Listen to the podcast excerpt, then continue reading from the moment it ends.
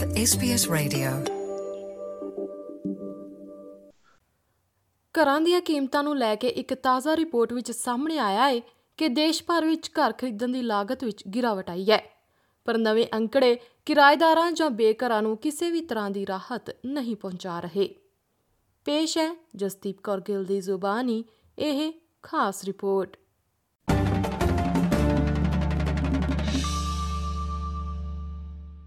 Digital property portal Domain ਨੇ Australia ਵਿੱਚ ਘਰਾਂ ਦੀਆਂ ਕੀਮਤਾਂ ਬਾਰੇ ਆਪਣੀ ਤਾਜ਼ਾ ਰਿਪੋਰਟ ਪ੍ਰਕਾਸ਼ਿਤ ਕੀਤੀ ਹੈ।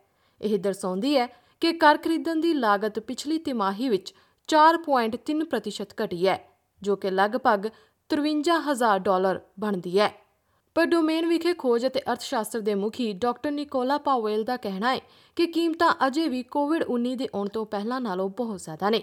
ਇੱਕ ਮੱਧਮ ਘਰ ਦੀ ਕੀਮਤ ਅਜੇ ਵੀ ਲਗਭਗ 1 ਮਿਲੀਅਨ ਡਾਲਰ ਹੈ While prices are falling and they have fallen rapidly over the September quarter, they remain significantly higher than what they were uh, before the recent pandemic property boom. It does vary depending upon the capital cities, but we've got still got all capital cities above what they were pre-pandemic, anywhere from 17% to 47%. Doctor Powell ਦਾ ਕਹਿਣਾ ਹੈ ਕਿ ਜ਼ਿਆਦਾਤਰ ਘਰਾਂ ਦੇ ਮਾਲਕਾਂ ਨੇ ਕੋਵਿਡ-19 ਤੋਂ ਪਹਿਲਾਂ ਹੀ ਘਰ ਖਰੀਦੇ ਹੋ ਸਕਦੇ ਨੇ ਪਰ ਉਹਨਾਂ ਦਾ ਮੰਨਣਾ ਹੈ ਕਿ ਉਹ ਸਾਰੇ ਘਰਾਂ ਦੇ ਮਾਲਕ ਜ਼ਰੂਰੀ ਨਹੀਂ ਕਿ ਮਜ਼ਬੂਤ ਸਥਿਤੀ ਵਿੱਚ ਹੋਣ I think the segment of um, homeowner that is more vulnerable is somebody who bought at the peak, somebody who um, extended themselves uh, too far um, and put them into themselves into financial vulnerability. Um, those homeowners that are looking to sell now, that's where it, it places them um, in at that risk category because you know they may be now in negative equity. Doctor Powell ਦਾ ਕਹਿਣਾ ਹੈ ਕਿ ਇਹ ਘਰ ਵੇਚਣ ਵਾਲਿਆਂ ਉੱਤੇ ਖਾਸ ਪ੍ਰਭਾਵ ਨਹੀਂ ਪਾਉਂਦਾ ਪਰ ਕਿਰਾਏਦਾਰਾਂ ਲਈ ਇਹ ਬੁਰੀ ਖਬਰ ਹੈ ਪ੍ਰੋਪਟੈਕ ਵਿਖੇ ਆਰਥਿਕ ਖੋਜ ਦੇ ਨਿਰਦੇਸ਼ਕ ਕੈਮਰਨ ਕੁਸ਼ਰ ਦਾ ਕਹਿਣਾ ਹੈ ਕਿ ਇੱਕ ਪਾਸੇ ਘਰਾਂ ਦੀਆਂ ਕੀਮਤਾਂ ਘਟ ਰਹੀਆਂ ਨੇ ਪਰ ਦੂਜੇ ਪਾਸੇ ਕਿਰਾਏ ਵਿੱਚ ਕੋਈ ਵੀ ਕਮੀ ਨਹੀਂ ਆਈ ਹੈ ਉਹਨਾਂ ਦਾ ਕਹਿਣਾ ਹੈ ਕਿ ਅਜਿਹਾ ਇਸ ਲਈ ਹੋ ਰਿਹਾ ਹੈ ਕਿਉਂਕਿ ਮਾਰਕੀਟ ਵਿੱਚ ਘੱਟ ਨਿਵੇਸ਼ਕ ਨੇ ਅਤੇ ਵਧੇਰੇ ਮਾਲਕ ਥੋੜੇ ਸਮੇਂ ਦੇ ਕਿਰਾਏ ਜਿਵੇਂ ਕਿ Airbnb ਦਾ ਰੁਖ ਕਰ ਰਹੇ ਨੇ The number of properties listed for rent on realestate.com.au is down 35.5%. So we've seen a significant reduction in supply, and at the same time, we've got more people renting because there's been less investor purchasing, uh, but also we've seen a big fall away over the last year and a half in first home buyer borrowing as well.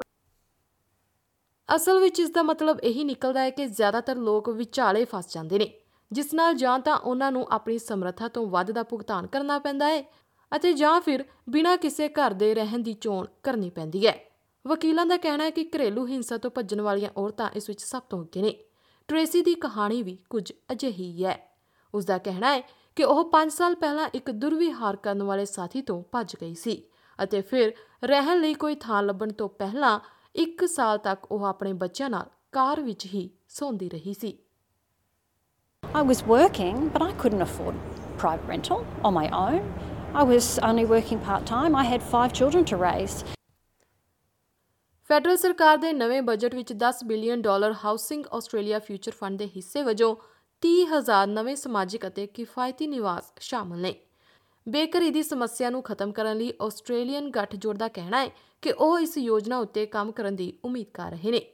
ਇਸ ਦੇ CEO David Pearson ਦਾ ਕਹਿਣਾ ਹੈ ਕਿ ਬੇਘਰੀ ਦੀ ਸਮੱਸਿਆ ਨੂੰ ਖਤਮ ਕਰਨਾ ਇੱਕ ਟੀਚਾ ਹੋਣਾ ਚਾਹੀਦਾ ਹੈ। If you commit to ending, you've got to think about what it takes to do that, and that we've got to think about what it takes to end for the most chronically experiencing homelessness, to think about what it means for Aboriginal people who are disproportionately represented. That should be the standard in Australia, that you get access to housing and it's rare, brief, and non recurring. ਇਹ ਜਾਣਕਾਰੀ SBS news ਤੋਂ ਡੈਬੋਰਾ ਗਰੋਰਕੇ ਦੀ ਸਹਾਇਤਾ ਨਾਲ ਪੰਜਾਬੀ ਵਿੱਚ ਜਸਦੀਪ ਕੌਰ ਗਿੱਲ ਵੱਲੋਂ ਪੇਸ਼ ਕੀਤੀ ਗਈ ਹੈ You're with SBS Radio.